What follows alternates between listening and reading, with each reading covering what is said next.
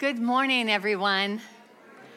So good to be with all of you today, albeit I recognize it's you know the end of spring break. Nobody's in too deep a mourning. I know some parents that actually have mixed feelings about that. Um, I wanted to just talk about as we go launch this series on marriage and commitment because it really is about commitment. We're taking a look at the vows that we make, the promises we make on our wedding day to one another. And I want to acknowledge that we come from different places this morning. We're at different places in our story, and the facts of those stories are different. So, you know, for some of us, we're single and we're looking forward to or anticipating marriage in our future. And some of us, though, are single and we expect to be that way for the rest of our lives. Or maybe you're here today and you're married and you're going through a really fun season. Things are good right now, but maybe the opposite is true. You know, marriage has seasons to it. Maybe you're going through a tough one right now and just wrestling with some stuff together.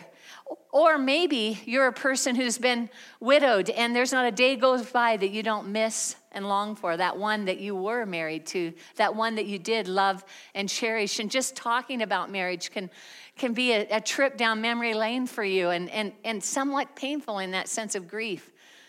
And then finally, there's also people who've experienced the pain of divorce, and you're moving through that. Maybe that's something that's in your past, but when we talk about marriage, you can't help but just feel like there's a dark cloud that's landed on your head, and everybody sees it, kind of like the blue light special, you know. And that's how it can feel, you know, even though others aren't thinking that. You are in a place where you are deeply loved, no matter what your story is today regarding marriage. That's what I want to start with. You are loved, you are cherished by a God who's less judge, he's not judgmental like most of us, right? He is perfect in all his ways and he loves us perfectly today. So today, that can be your experience. So, what do I think is going to happen? I think God has something for everyone in this series. I want to just mention I think that some people are going to be encouraged and equipped for the future they're anticipating. You can tuck away lessons for the future if you're not married, but anticipate that. Or maybe you're that single person that's going to be that way for a while and you can be a source of help for your friends and family who are married. You know, you don't have to have been married to be able to offer support to a person who is in, in their time of need. But maybe today's like a marriage tune up for you, or this series will be. And the Holy Spirit's going to reveal something to you that you need to address at this step in your marriage, at this phase of your marriage. Maybe, though, you're going to walk out 10 feet tall because this is going to be a gratitude builder in your life. You're going to walk out, at a boy, at a girl. We've got this thing. We're on a good track together right now. And I, I hope that'd be everybody. That'd be awesome. And then finally, I think that God has a personal challenge for all of us in this about how we love. How can we help but not think of that? How we love every person in our life, not just our spouse, because Jesus has so much to teach us about that toward that end, I'd like to pray with you. Jesus, we invite you to speak to us. I pray, Lord, that no person would walk out without encouragement, Lord, without an arm around them from you, Lord, where they know they're loved, where they know that you spoke to them, where they know that you see their story. And Lord, in the middle of that, where you helped them take a step forward toward you, toward life, toward love. In Jesus' name, amen. So I'd like you to take just a moment and look at this video with me. Starbucks, learn their drink. Like when you go to the drive through learn what they like to drink at Starbucks. It'll blow our mind. It will. Because women are, that's a hard drink. They're very complicated. Men are easy at Starbucks. You know, you ever go to the drive through Can I help you? Yeah, give me a Venti coffee, no cream. Uh, honey, what do you want? okay, here's what I want. Listen, listen, this is what I want. I want a tall, skinny, sugar free, decaf, soy, vanilla latte, extra hot whipped cream, double sleeve, no cup.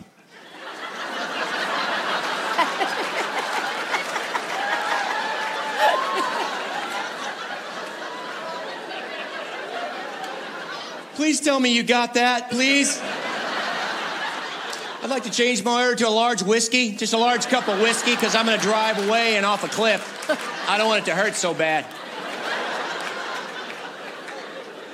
And a blueberry scone. And then when I met my wife, it was just amazing. It was love at first sight. She was walking across this field and she just looked right at me, which I thought was weird because I thought, you know, I was hidden by the bushes. But.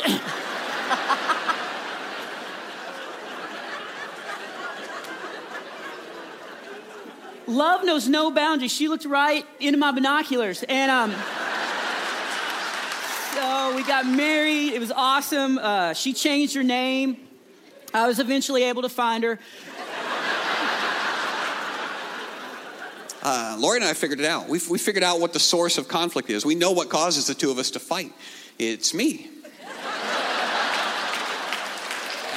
I remember the first fight I caused. It was right after we got married. And uh, I wanted to go out with the guys, just me and the guys, out like we used to. And she wanted me to stay there with her and cut the cake and throw the bouquet and all that stuff.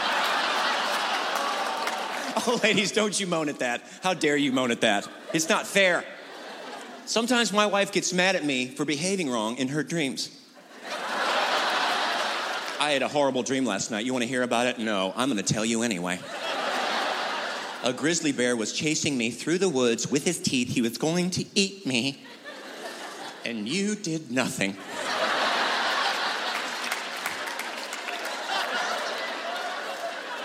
You just sat there and you didn't do a thing. What was I doing? You were playing poker with a rabbit. That's what you were doing. And that's the thing, you would do something like that. You would play poker with a rabbit while I was being eaten by a bear. Luckily, a giant unicorn came and saved me with his laser horn. That's how I saved, not by you.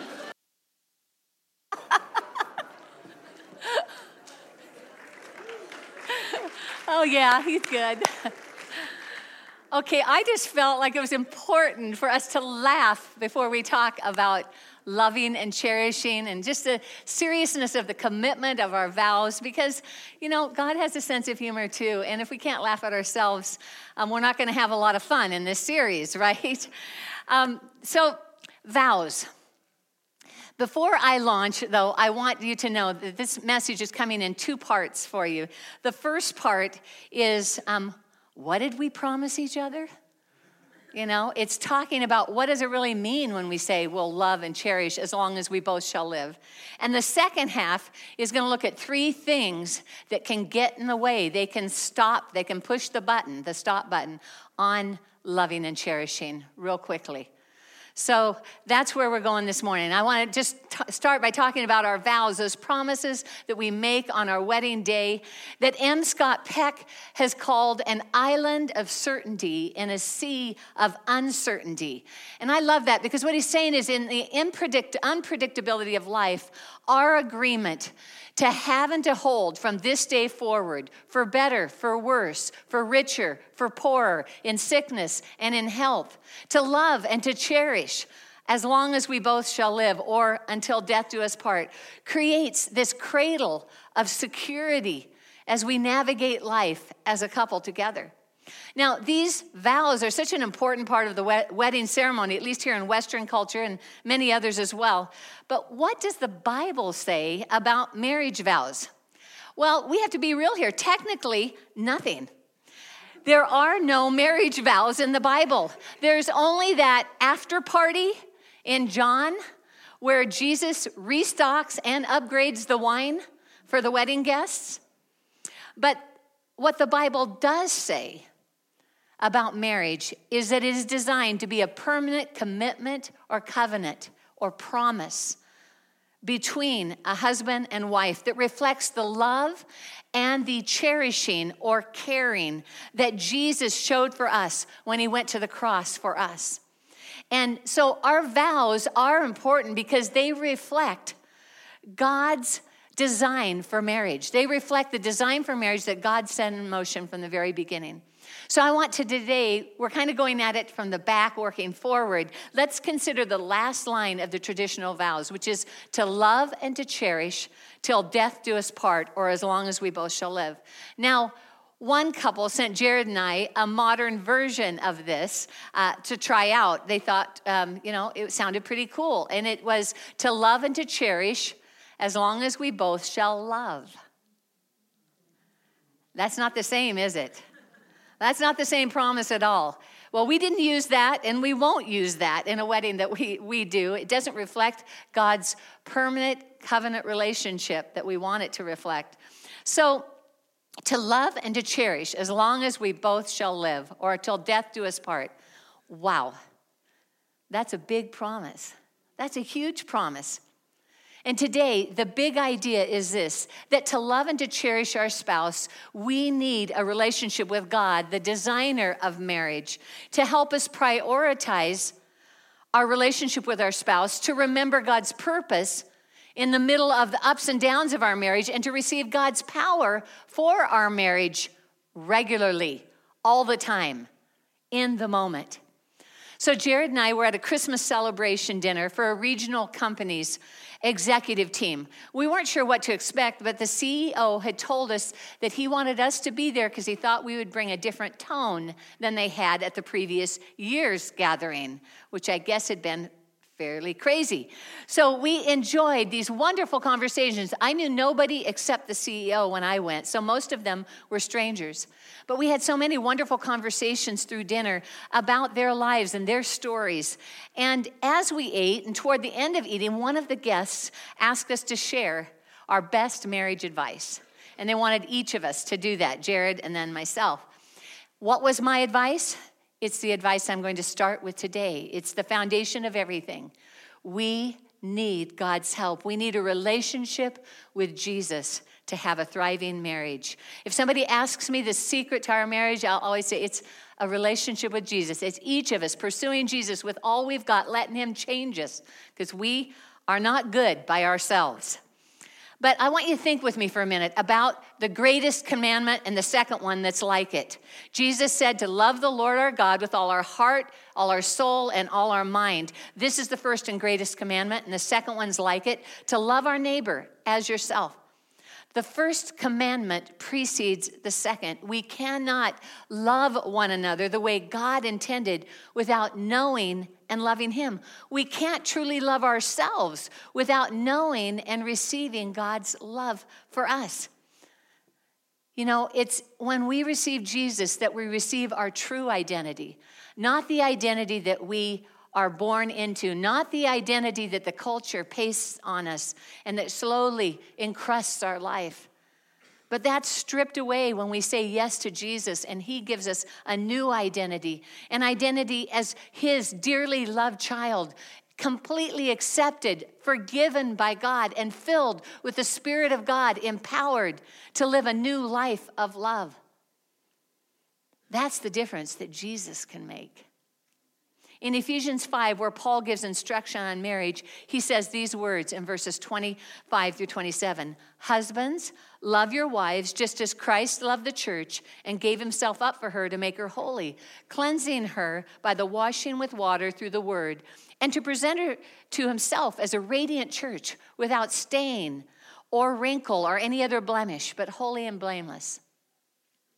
So the standard for our love for one another is Jesus' love for us. When we say, I'm going to love you till death do us part, the love we're talking about is this love loving one another as Jesus love, has loved us. That's a higher standard than loving our neighbor as ourselves. That's as well as we love ourselves, right? This is a higher standard. No, I'm loving the other as Jesus has loved me. Now, some of us read those very words that I just read and say, yeah, that's important. That's what the husbands are supposed to do. The husband's job is to love as Jesus loves the church, sacrificially, giving up his very life. Actually, all of us are called to love this way. Here's what Jesus says in another place to everyone who follows him. John 15, 12. He said, My command is this love each other as I have loved you. Same standard. It's this higher standard. It's not based on how I feel, it's based on who he is. So, the, all of these point to God's definition for love. Love is doing what's best for the other, no matter what it costs. It's an act of the will, not the emotions. When I said my vows to Jared that day, I wasn't promising feelings to him, I was promising actions to him. I was promising to do something over the long haul. Bob Goff, author of Love Does. He's got it right, but sometimes we fail to apply that to the ones closest to us. It's all the crazy people and fun people that we meet out there and unusual people. What about the unusual person right next to me? Love does. We are promising to do something over the long haul, something that requires selflessness, something that requires sacrifice, something that's going to require service on my part. So there's that first part of the promise to love. And then there's the second part of it to cherish. The word cherish there is a fun word. It's only used two times in the New Testament. The Greek word is thalpo, and the, what's interesting about it is it means to soften something with heat and then to keep it warm. And the picture is a picture of a mother bird who spreads her wings over her babies to keep them warm and protected as they're gaining strength and growing.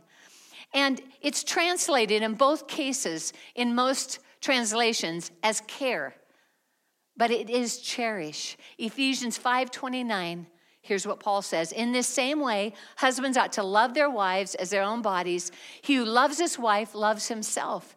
After all, no one ever hated his own body, but they feed and care, there's the word, and cherish their body, just as Christ does the church. That's what Jesus does for us, for we are members of his body.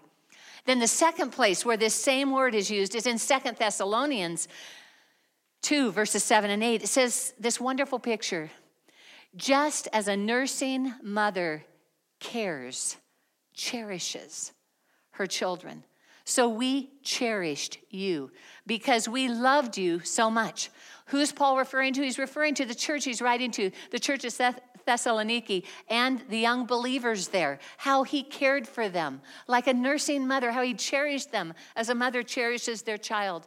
And why I read that to you, even, or shared that with you, is this that there is a tenderness to cherishing. There's a tenderness to this word, a caring for another that shows a thought for their feelings and their needs. And when we cherish someone, we invest in him or her and the needs they have from their perspective.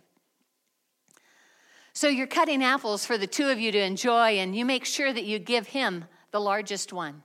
You're off to a mother daughter weekend with your daughter, but first, that morning you grill six chicken breasts so that he has plenty of protein to enjoy. He loves things really tidy, and your closet is the last bastion of messiness. You've tried before many times. But you don't give up.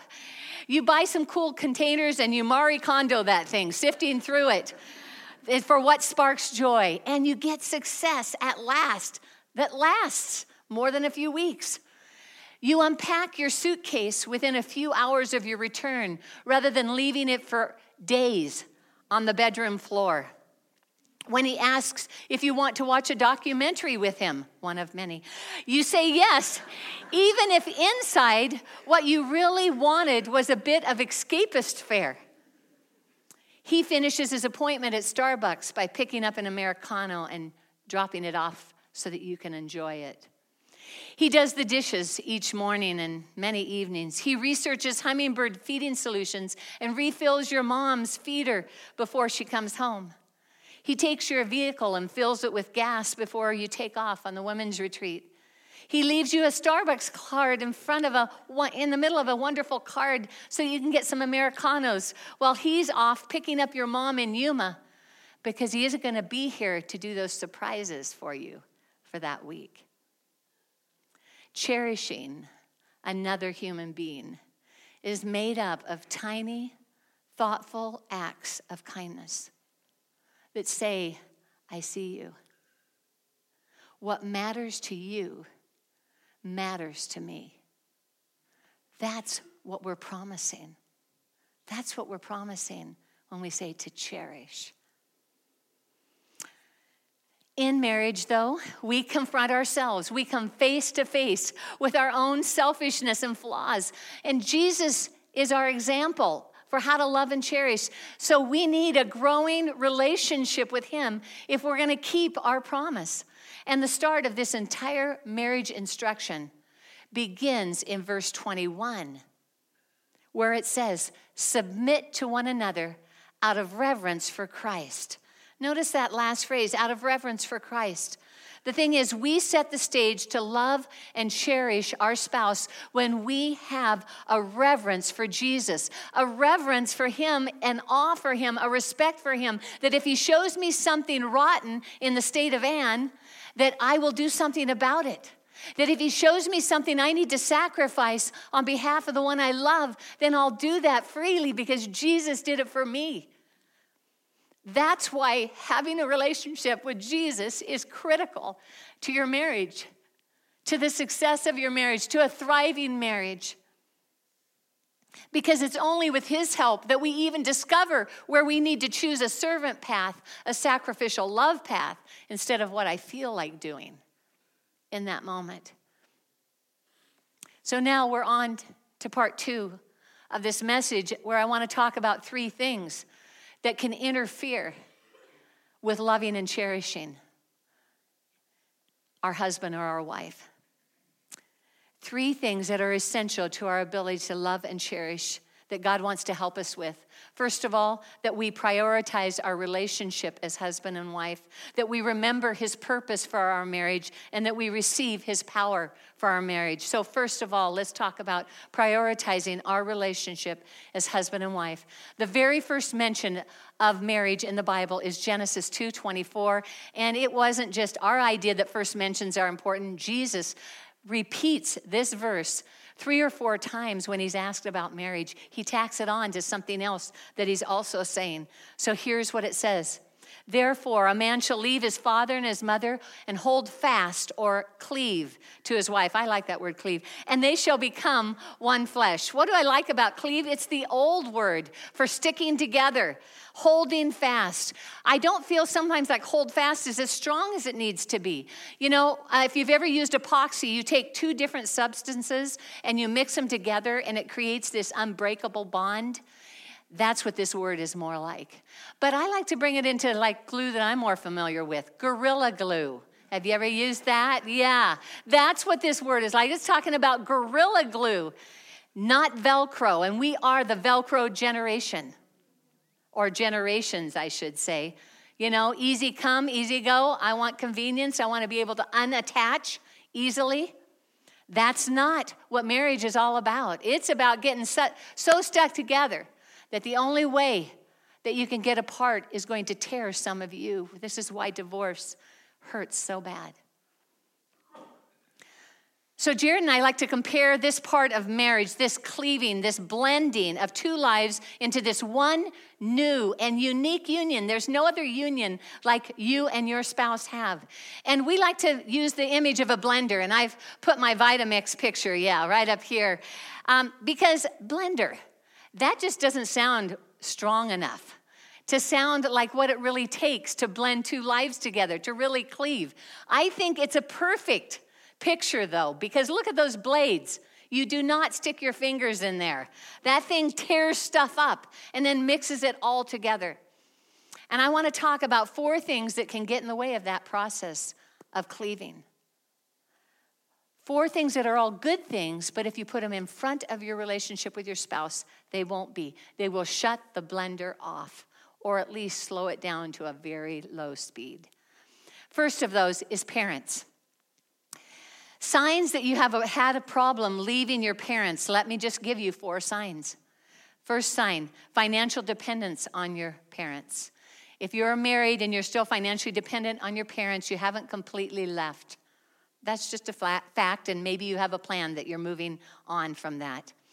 Secondly, emotionally dependent on your parents. What kind of dependence am I talking about? I'm talking about when what matters to either one of you is what your parents will think more than what each other thinks. When you're making a decision, when you're trying to arrive at a direction, when you're considering something. That's emotional dependence on your parents we need to make each other's thoughts and opinions on something the most important on anything we're facing together. And nobody else's approval comes in front of that conversation. Thirdly, a psychological dependence on our parents. This is when we refuse, um, we refuse or are unable to leave behind old family patterns. This one might be the bigger challenge. You see, marriage is a fresh start, and when we insist on doing things the way our family did, without conversation, without consideration of what our spouse wants, then we have made a psychologically dependent decision for our future. So, one of the things that uh, couples have to decide upon is chores and household tasks, kind of assignment of household duties. And now, uh, surprisingly, this is one of the top two things that couples argue about. Jared and I like to do this little assessment called SYMBIS, Saving Your Marriage Before It Starts. We do this with all of our pre marriage couples, and Oh, it's really weird on this screen. So, as you look up at it, there's a list of all these tasks, and what they have to do here on the left column of X's are the brides. Um, and she's telling us what her mom and dad did, how they divided out things, and then she's telling how she expects her and her future husband to divide things. Then over here on the very right, this is the fiance, and he's telling what his parents did, and then he's telling what he expects them to do. Okay, now if you look down, you see that many things are the same. There's a whole list of things there that they both agreed on. But when you get down here to the we need to decide on, you have a list of things that they have to talk about because their families of origin had another practice. And we all bring expectations based on our families of origin. So, I want to give you an example because I think this one fits so well. Um, Tim Keller, who is an author and a pastor back in New York City, wonderful guy. Recommend his book, The Meaning of Marriage. But he shares the story of how he became aware of this in his own marriage.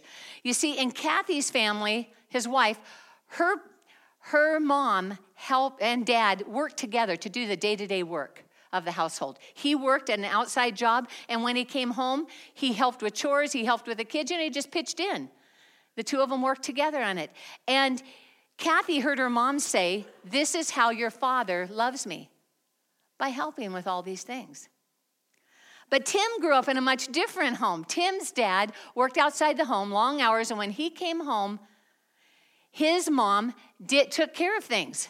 And his dad came home and relaxed and you know had dinner and but she changed the diapers, she did all of that stuff. She she took care of the kids, got them to bed, just all those things. And what t- Tim heard his mom say is this is how I love your dad. Well, this all worked really well for Tim and Kathy until they had their first baby. Okay, and when they had their first baby, and Tim happened to be holding the baby, and the diaper was full, you get my drift. And what did Kathy say? Finders, keepers. that was their little saying in their house. That was the idea of whoever's holding the baby at the time, that's who gets to change him. Well, Tim read what she did through the filter of his family. And what he heard her say is, I don't love you because that's how his mom loved his dad was she just took care of that stuff. Now i'm not here to say one way was wrong and one way was right. The point is that was his family of origin and this is a new union. This is a different marriage. This is a new family. And so talking together and figuring out how you're going to do those things is important. And that's how you stay psychologically independent from your parents, being willing to explore new patterns that become the us of your relationship. That's awesome. So, we can also fail to leave our mom and dad by having unresolved conflicts with them. That thing where we say, I am never going to be like my parent in this way, that is very often the thing that will control and drive a lot of our behaviors and decisions. And you've then given them psychological power in your life in the negative side of things. I won't do what my parent did. Something other than your spouse and their consideration is at the heart of that decision. That's what's wrong with it. That's what pushes the stop button on the blender. So those that's one way. So there's parents, then there's career. You can put your career in front of your marriage and that's easy to do, especially for type A driven people. How many of you have heard of unimoons? It's the new honeymoon. They're also called Solomoons. Why? Because this is where the newlyweds take separate vacations after the ceremony. I kid you not. Big article in the New York Times two weeks ago on this. One couple that did this commented afterwards it's very individualistic modern practice and that values efficiency over everything else. I think that it's tied to workaholism and being on the work and spend treadmill when you can't even coordinate one of the most important times in your life. Because though some of these are doing it because their interests vary, many of them were doing it because of efficiency with their work schedules. Bill and Lindy McCartney. Bill McCartney, some of you may remember him as a former Colorado football coach turned CEO of Promise Keepers, leader of Promise Keepers, which was a big movement of men following God in the um, early 90s. Well, the problem was, while he was leading that, his own marriage was falling apart. His own marriage was in crisis because he was working 16 hour days, six and seven days a week. He himself has called it career idolatry because he put his career, whatever his assignment was, whether it was coaching or whether it was promise keepers, he put it in front of his relationship with his wife. Now, the cool thing is, he eventually changed his priorities, sought extensive counseling, and was able to celebrate a marriage of 50 years before Lindy went to be with Jesus.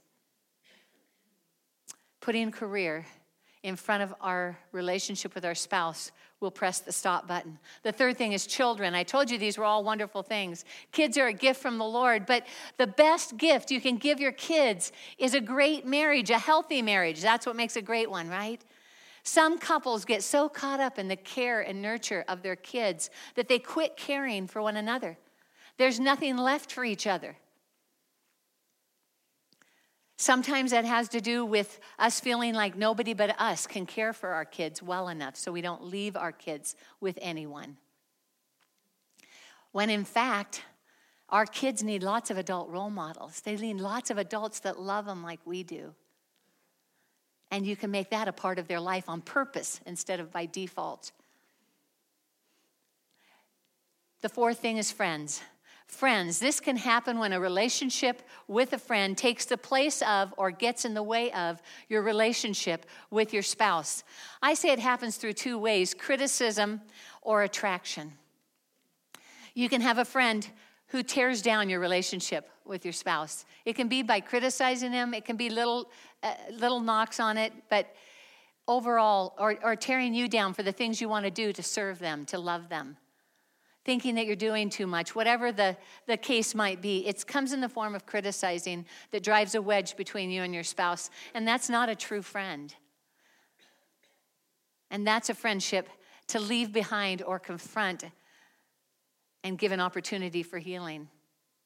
But also, there can be friends. People, especially now, there's a lot of talk of friends with the opposite sex after you get married. And um, while we have friends with the opposite sex, we don't do things with people alone. Jared and I build our friendship together. I don't build my friendship with another guy. And I love guys. I mean, I've always loved guys. Uh, in terms of a relationship, my brother's uh, really one of my closest siblings. They've always, they're just like a bunch of brothers to me. But that still doesn't change the fact that I put my relationship with my husband first. And if there's any sense of attraction, Jared and I have a saying expose and starve it that means that that relationship has to go away for you.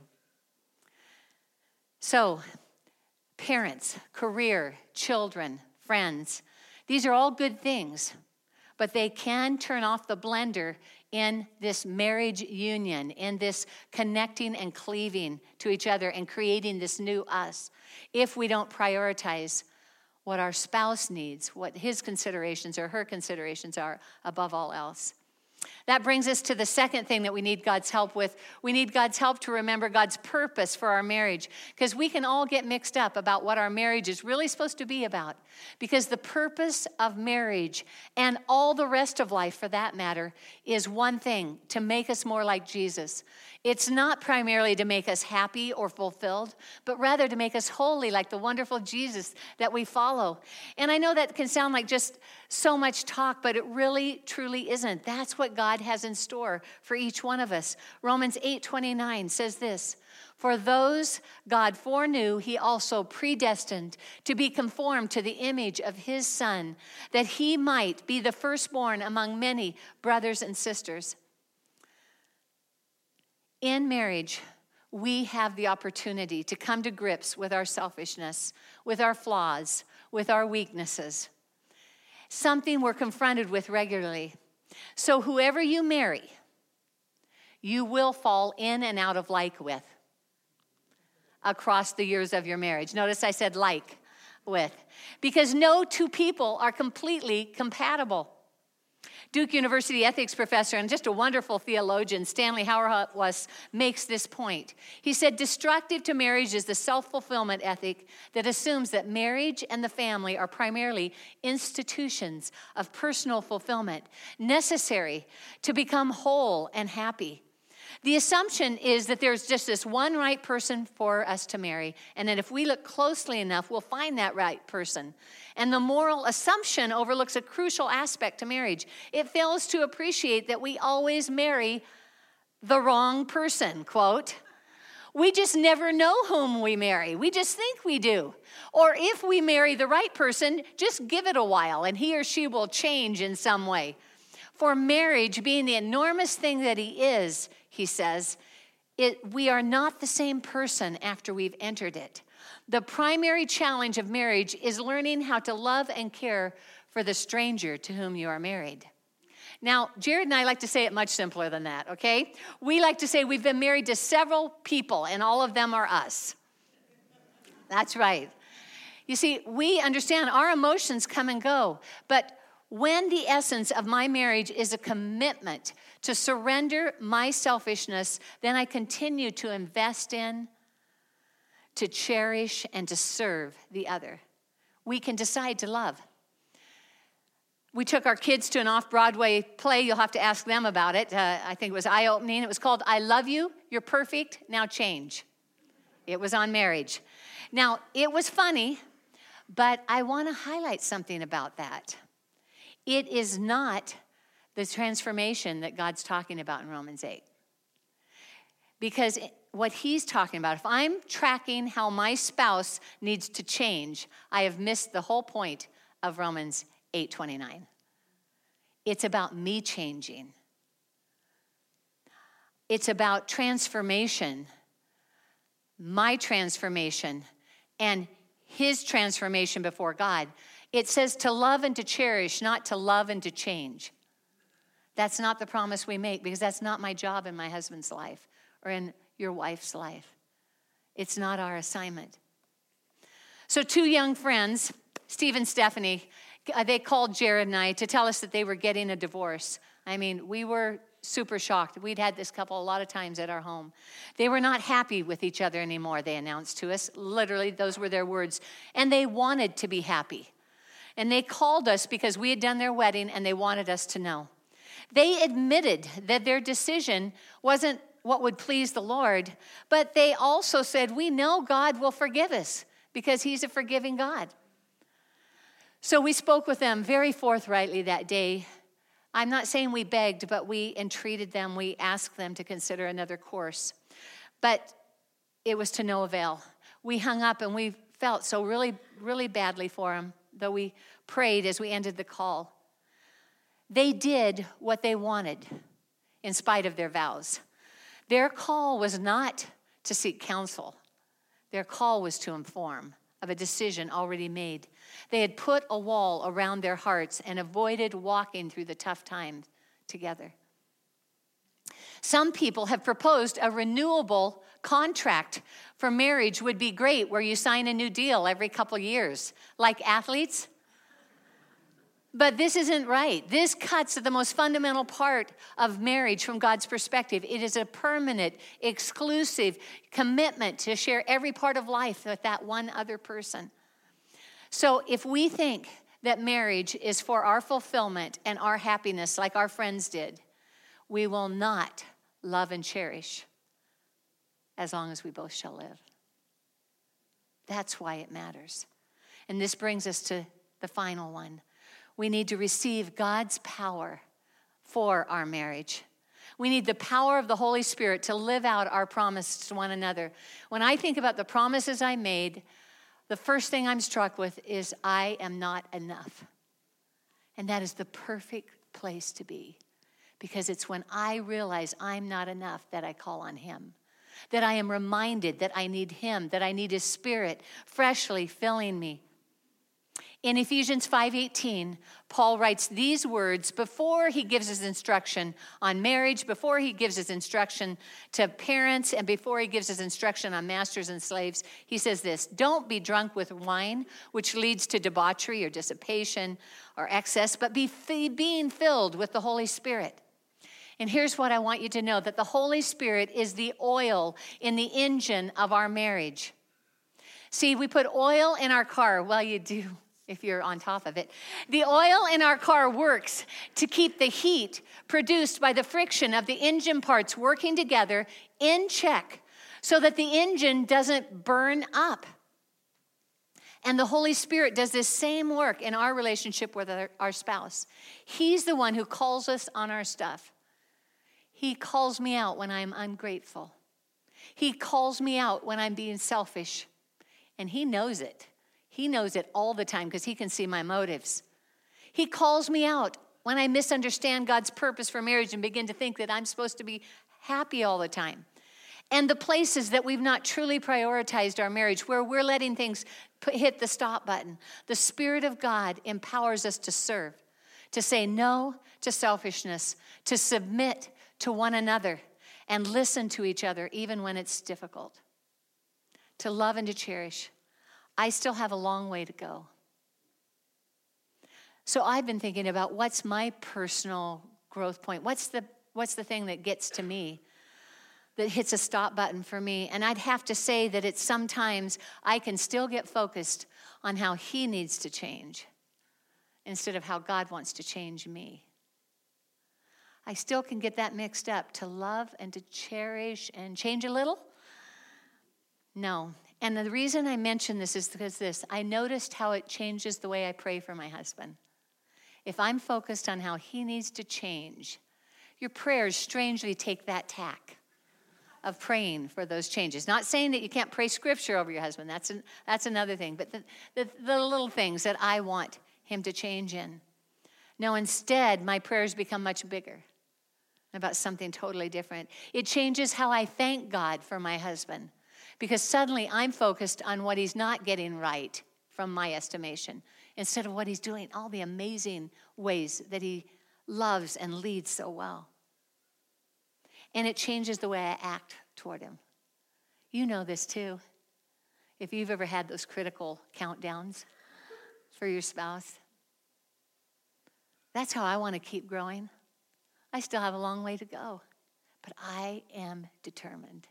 I have set my face to make a personal relationship with Jesus the most important thing in my life, knowing that He is the one who equips me, He is the one who empowers me, He is the one who loves me when I do mess up at loving and cherishing my husband. What about you? What's your next best step? Here's some to consider. If you haven't made Jesus your Lord and Savior, if you haven't been forgiven, let Him give you the Holy Spirit to live inside of you. I mean, that's just the best step you could ever take in your life. And I want to encourage you today don't delay that. Say yes to Jesus. He is a gentleman. He waits for you to say, I do, to His proposal of love. That's what you can do today. Secondly, what interferes with you loving and cherishing your spouse? What's God asking you to do to change that? He's super creative, a lot more than I am. He has his own ideas. But maybe it's going to be to come to our marriage tune up that's going to happen April 27th, Saturday morning, 9 to noon. We're going to be right here with two wonderful counselors, Sabrina and Eric Walters, and we're going to have an amazing time together for that three hours. But maybe today, what God's really reminding you of is the need to daily be being filled with the Holy Spirit. I don't know what your practice is about being filled with the Holy Spirit, but let me tell you, I make that a part of a quiet time. I make that a part of driving in the car. I make that a part of just finishing prayer with somebody in the office and then as they leave, just saying, God, freshly fill me. Of when I have a bad attitude, my self talk's going down the toilet, what do I do? Holy Spirit, come. You're welcome here. Would you help me to turn this around? That's what I want to invite you to today. Would you pray with me? Jesus, thank you so much for loving us. Thank you so much for leading us, but more than that, Lord, for giving us your example of how to love and how to cherish. Lord, sacrificially, selflessly, filled with service toward us. You stoop down, David said, to make us great.